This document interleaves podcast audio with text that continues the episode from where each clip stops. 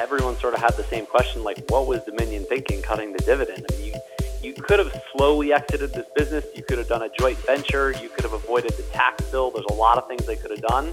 So clients were very surprised. From our remote offices in the New York tri state area, welcome to Know More, Risk Better, a CreditSights podcast.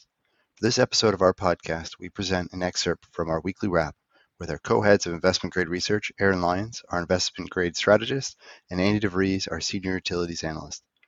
If you're an investment professional that touches the wide universe of fixed income, you will want to give us a listen. We are living a surreal life right now, but our team of nearly 100 analysts continues to publish content to our more than 15,000 readers across global credit markets. Please enjoy the weekly wrap with Aaron Lyons and Andy DeVries. Andy, thanks for joining us today. Together, we head the IG team here at CreditSights, and you are probably better known for your utility coverage. You've been covering the space for 20 years, and you always have a very entertaining way of telling the stories on the sector. You've made great calls, and while utilities generally are a bit of a longer term hold sector, you've had some big news in this space. So, just to kick it off, what happened with Dominion and Buffett this week? Great, Aaron. Thanks for having me. Thank you for everyone for dialing in. We had some big M&A in the space here. So Warren Buffett, Berkshire Hathaway subsidiary, bought $9.7 billion of pipeline assets from Dominion Energy, which is a $62 billion market cap U.S. utility with around 40 billion of debt. So they bought a pipeline system in and around the Marcellus Shale, that's Pennsylvania. It also stretched up into uh, New York, Connecticut, and the south part of West Virginia. As a quick reminder, utilities make up about 20% of Berkshire's empire and the parent company is injecting equity into the utility subsidiary so Berkshire's utility subsidiary can make this purchase. So it's $4 billion in cash and then the assumption of 5.7 billion in debt, a total $10 billion deal. So for Dominion, the sold assets were about 20% of earnings, but owing to the debt that's going with it, they're keeping the same mid-teens FFO to debt target, and that's very key. So it's a mostly long haul gas pipeline system in and around the Marcellus, like I just said. Dominion bonds sold off during COVID because of this midstream exposure.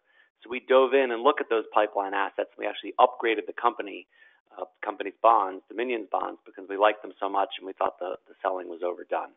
We upgraded the bonds because we liked that pipeline system, although we obviously never saw this Buffett deal coming. Thanks, Andy. So my question is, I guess, why would Buffett buy these assets? And is there anything in particular that makes them a good buy?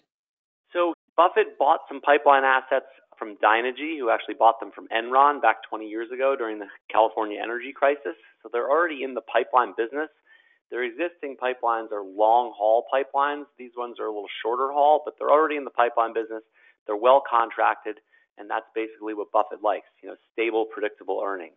They're take or pay assets, so they're not sensitive to gas prices. In the near term, they're not sensitive to volumes. And then they also picked up a 25% interest in the Cove Point LNG export terminal in Maryland, which interestingly Dominion spent $4 billion constructing, and then they monetized it at an 8 billion valuation. Last year, they sold 25% to Brookfield. Now they're selling another 25% to, to Berkshire here.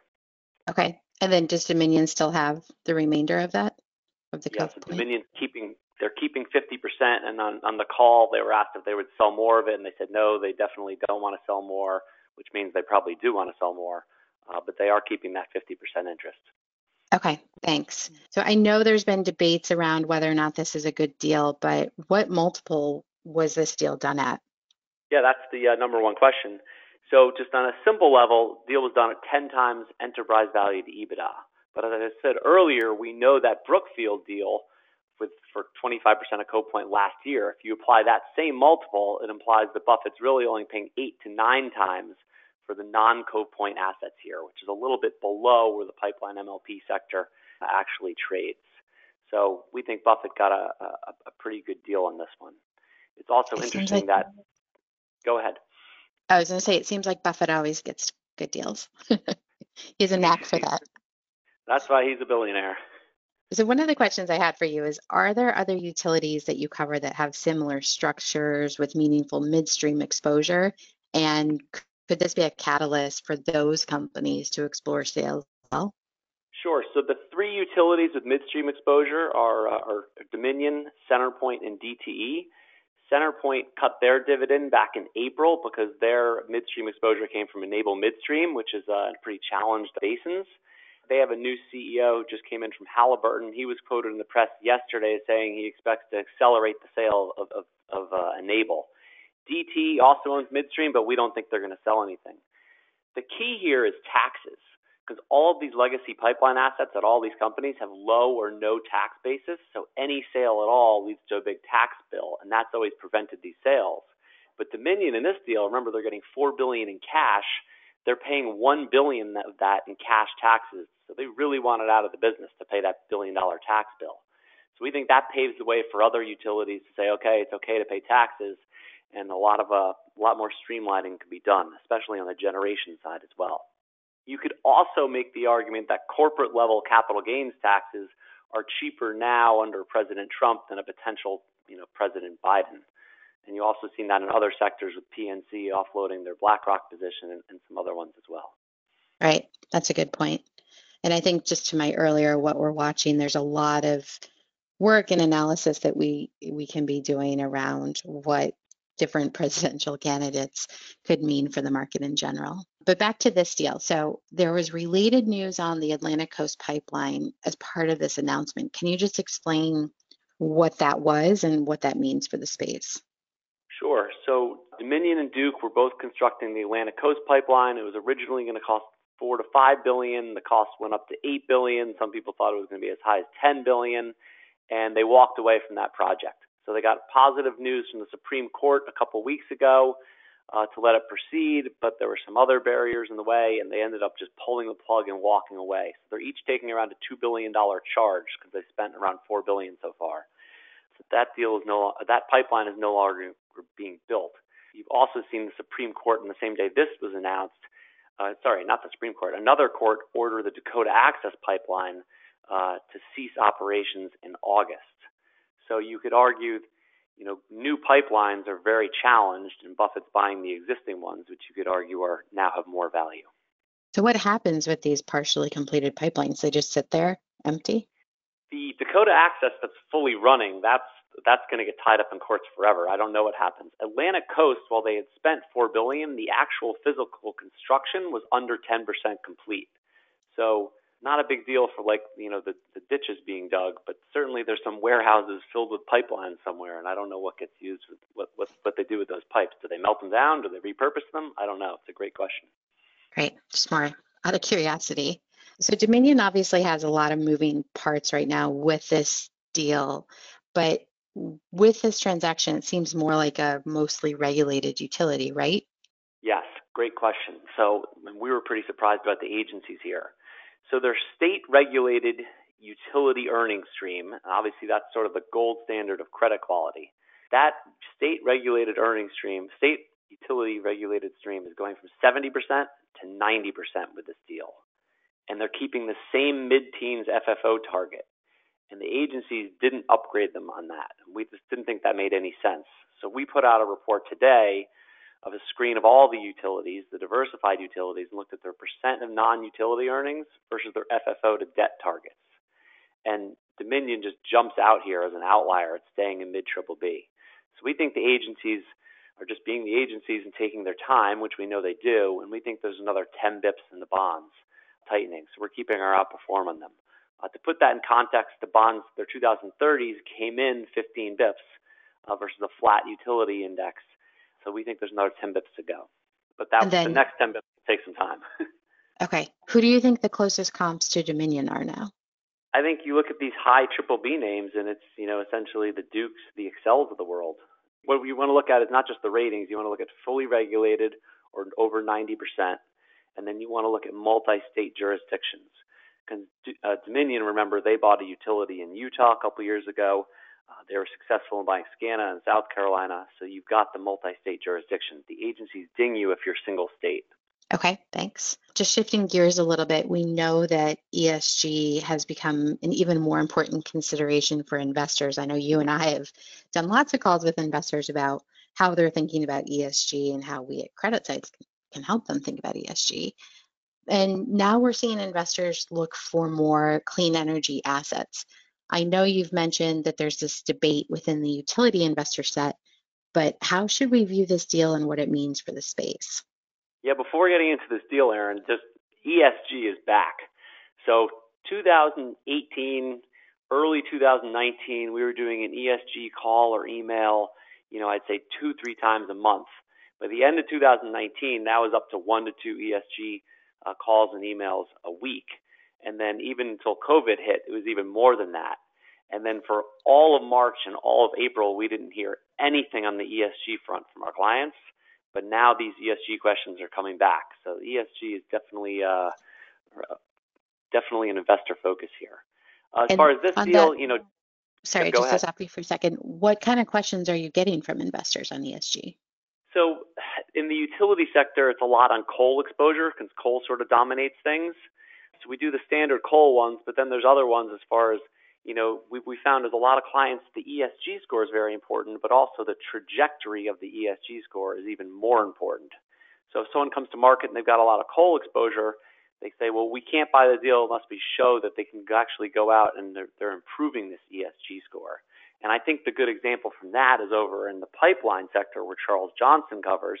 He's talking about these pipeline companies that are adding solar panels on the compressor stations of the pipes. And the questions on that dominate the earnings call or the you know CEO presentation. And it's like this is a rounding error. You're putting some solar panels on a compressor station, but it allows these investors to say, "Oh, this is a this company's moving fossil fuels, but hey, they've added some solar panels, so it gets a good They're trajectory." Yeah, so so the trajectory scores are we're finding from talking to a lot of clients are very important as well. Okay, thanks. So how So does this back- deal play into it? Yeah. Sure. So back to this deal, you know, dividends are, you know, they're sacrosanct in this de- in this sector. No one wants to ever cut a dividend. It's like no one wants to be that management team to do it. And Dominion did that. They sold these earnings. Earnings went down 25%. They had to cut the dividend. They're also paying a billion dollar cash tax bill, which again, people never wanted to pay this, these taxes ever. So clearly Dominion wanted out in a pretty big way. And they spent a lot of time talking about the clean energy transition on their call. The interesting thing here, and I found this fascinating, Aaron, is the buyer is Warren Buffett. He's the second largest owner of renewables in the country after NextEra. So it'd be one thing if Dominion was selling this to you know some big bad private equity firm or some existing MLP pipeline company.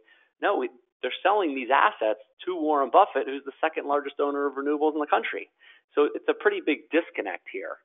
Uh, you've also got to keep in mind Dominion has a great history of selling assets. They sold seven billion dollars of E&P assets at the absolute top of the natural gas market in 2007, and then they sold off the remaining portfolio for four billion uh, in 2010. So you got to give Dominion credit for being well-timed M&A, and obviously Buffett does some really well-timed M&A. So it's a pretty interesting story here.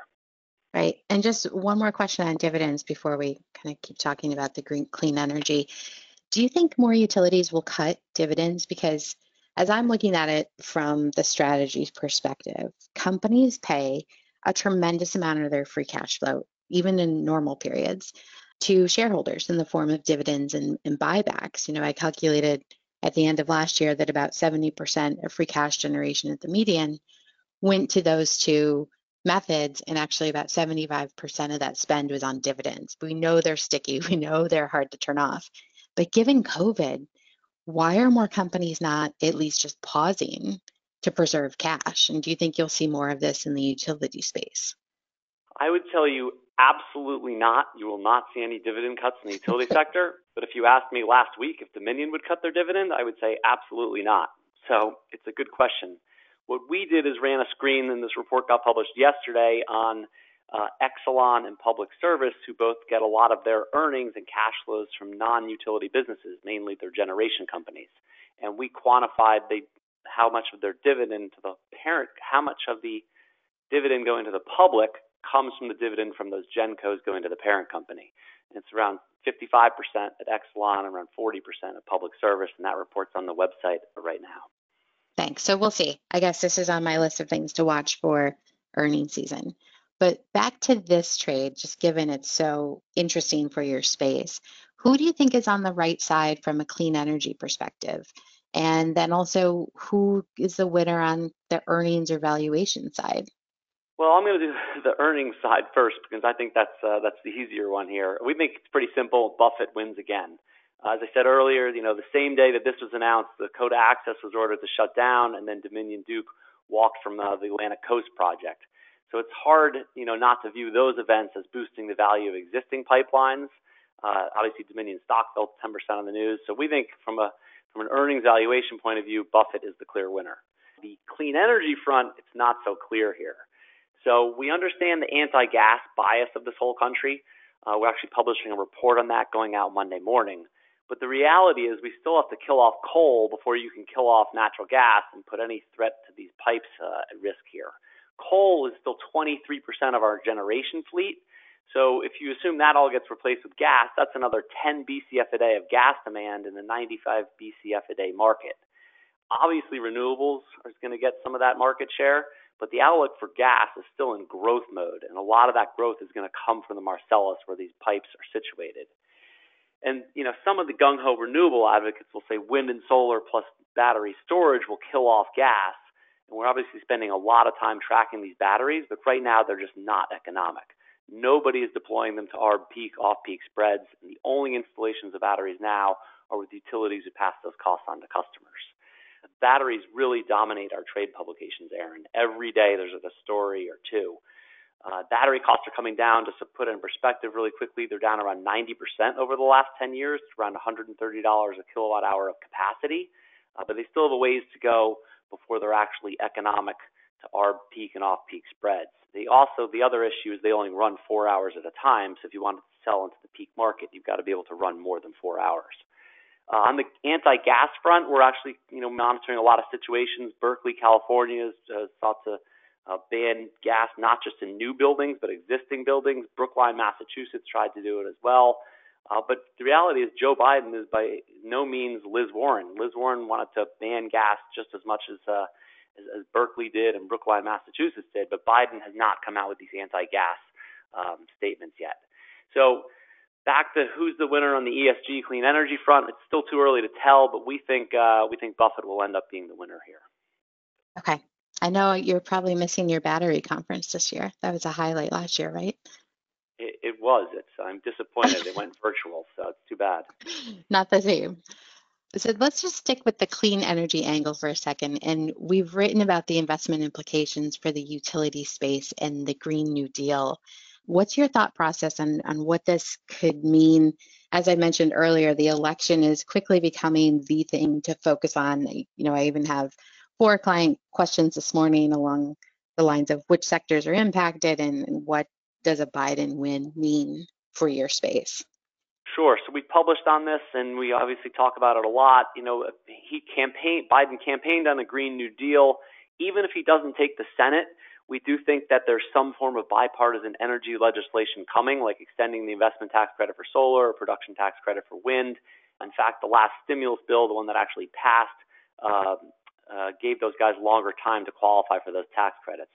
If Democrats take the Senate, it's going to be more aggressive, like a national renewable requirement or something. Either way, clean energy legislation has two positives for utilities increased rate based spending, 135 billion of capex for the sector this year. That's up from 100 billion five years ago and 75 billion 10 years ago. That's total capex. The renewable component of that is only around 15 billion, according to an article I read this week. Uh, so all that spending goes into rate base, generally 50-50 debt equity. You earn a 10% ROE on the equity. So equity holders are happy because it boosts the EPS growth rate. So anything that you know, any type of Green New Deal is going to boost that rate based spending even higher. So that's the first positive. The second positive is electric vehicles. And Bloomberg New Energy Finance has the best stat. If 30% of electric, 30% of car sales in 2030 are electric, it adds 2% of demand to the grid. 2% is a major, major swing factor in electricity, which then leads to more and more spending. And it's interesting, Aaron, if you, you survey people why they don't buy an electric vehicle, the number one response is not cost, it's range anxiety. You worry about running out of charge. So those studies are pretty widely circulated, and politicians see them, and so then they want people to build electric vehicle charging stations. Outside of a shopping mall with plenty of space, no one wants these charging stations. So the utilities are happy to do them because they put them into rate base. So the first positive, increased rate base spending. The second one is electric vehicle uh, charging stations, which also goes, goes into rate base. And then the risk is net metering, which I won't go into uh, here in the interest of time. But we do think any form of clean energy legislation will be positive. And just on that point, you know, when we do say our issuance outlooks every year, utilities have an ever increasing kind of amount of debt that they're issuing to fund this capex. Do you worry at some point about these leverage metrics because your space is one that already runs with pretty elevated leverage, or do you think because they're regulated, the leverage is is totally fine? On the OpCo side, we're not worried at all because remember, you're all the spending and capex and debt issuance. It's what the impact is on ratepayers. So half your bill is generation and half is transmission and distribution. The generation side is falling so much owing to shale gas and cheap gas prices and you know cheaper renewables that the utilities, rather than let your power bills actually decline, they're jacking up the T&D portion, but the overall bills aren't increasing much more than inflation. So that's what we're watching is the rate impact. And if that starts getting out of whack, then we'll start looking at the leverage. But for right now, we don't really see any risk. For the OPCO side, holdcos are a different story, and those really go into specific names. Okay, which I know you do a great job covering those and publishing different reports highlighting which opcos and holdcos you like. Um, but just back to the political arena, do you think see anything on the Trump agenda that have any pillars of the Green New Deal? Does, does Trump actually have an agenda? I, I didn't know that. um, or Trump tried to bail out the coal and nuclear plants when he first took office, and the FERC basically shut that down. And so now he he makes a lot of comments, but we haven't really seen anything concrete there. Okay. As with a lot of things, it's, you know, like the infrastructure bill will come at some point, but who knows what. Exactly. Just as we kind of get to the end of this, any picks and pans for our clients to play a Biden clean energy deal? You know, we always have picks and pans over here, Aaron. I know. I so know. we love TerraForm Power.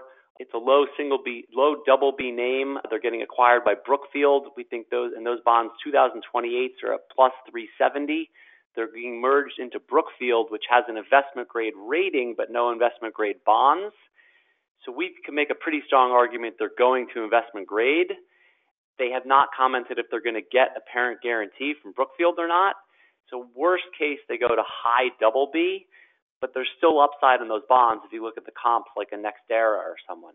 The best part is they're not callable until 2027 because obviously when you buy a double B bond and something good happens, they always just get called away. This one has call protection, so we like that. On the stock side, we just published a report last week looking at clean energy ETFs and the share counts in these ETFs have gone out and all the common holders there. We like NextEra Energy Partners. We think they're one of the best plays because of the strong parent support and the parent drop down runway. But the reality is everyone loves that name. So the one that everyone's not talking about is Brookfield Renewable Partners.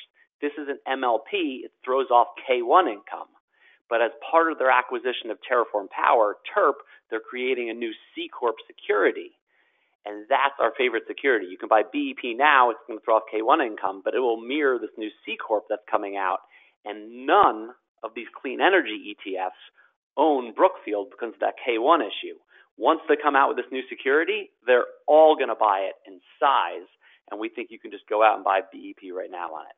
So those are our sort of favorite names for a, a clean energy deal. Okay, sounds good. And then also, I like the TerraForm one in particular because something we're hearing from clients too is they're looking for yield, so they're willing to go in that crossover space. And in a, a world where we're worried about all the fallen angels, one that you think uh, moves higher in rating is definitely a good story to highlight. Um, yeah, that's, that's but then, just lastly, how did clients react to this news this week? Yeah, so Dominion bonds were in 15 bips, so I think people like that deal. People, everyone sort of had the same question, like, what was Dominion thinking cutting the dividend? I mean, you you could have slowly exited this business. You could have done a joint venture. You could have avoided the tax bill. There's a lot of things they could have done. So clients were very surprised they actually sort of, you know, pulled the trigger, paid the taxes, and cut the dividend. And, we were just as surprised as they were. But isn't it a good thing that they're saving cash if they have this tax bill? Well, they're paying a billion dollars to the IRS, so I don't know if that's necessarily a good thing. yeah, I guess my corporate non-utility background is you know, cash savings are what I'm always focused on. Um, and then any interesting questions or commentary come out of your calls with clients this week? No, everyone's trying to figure out what Dominion's doing. And like you asked me earlier, who's next? And I think it's not on the midstream side. I think it's more on the, the Genco side. And so we published on that this week. Okay. Well, Andy, thank you so much for joining us today. It's always good to have you on to to chat. Um, I know you and your team have been publishing a ton on all things in the utility world, so very much encourage everyone to go read everything Andy and team have been putting out. I hope you enjoyed the excerpt from our weekly wrap. Please stay tuned for future episodes of our podcast. As always, you can find our research on our website, creditsights.com, or if you are not a subscriber, please contact us at sales at creditsights.com. Credit Sites disclaimer all price references correspond to the date of this recording. This podcast should not be copied, distributed, or produced in whole or in part. Neither CreditSights nor its affiliates makes any representation or warranty as to the accuracy or completeness of any information complained in this podcast.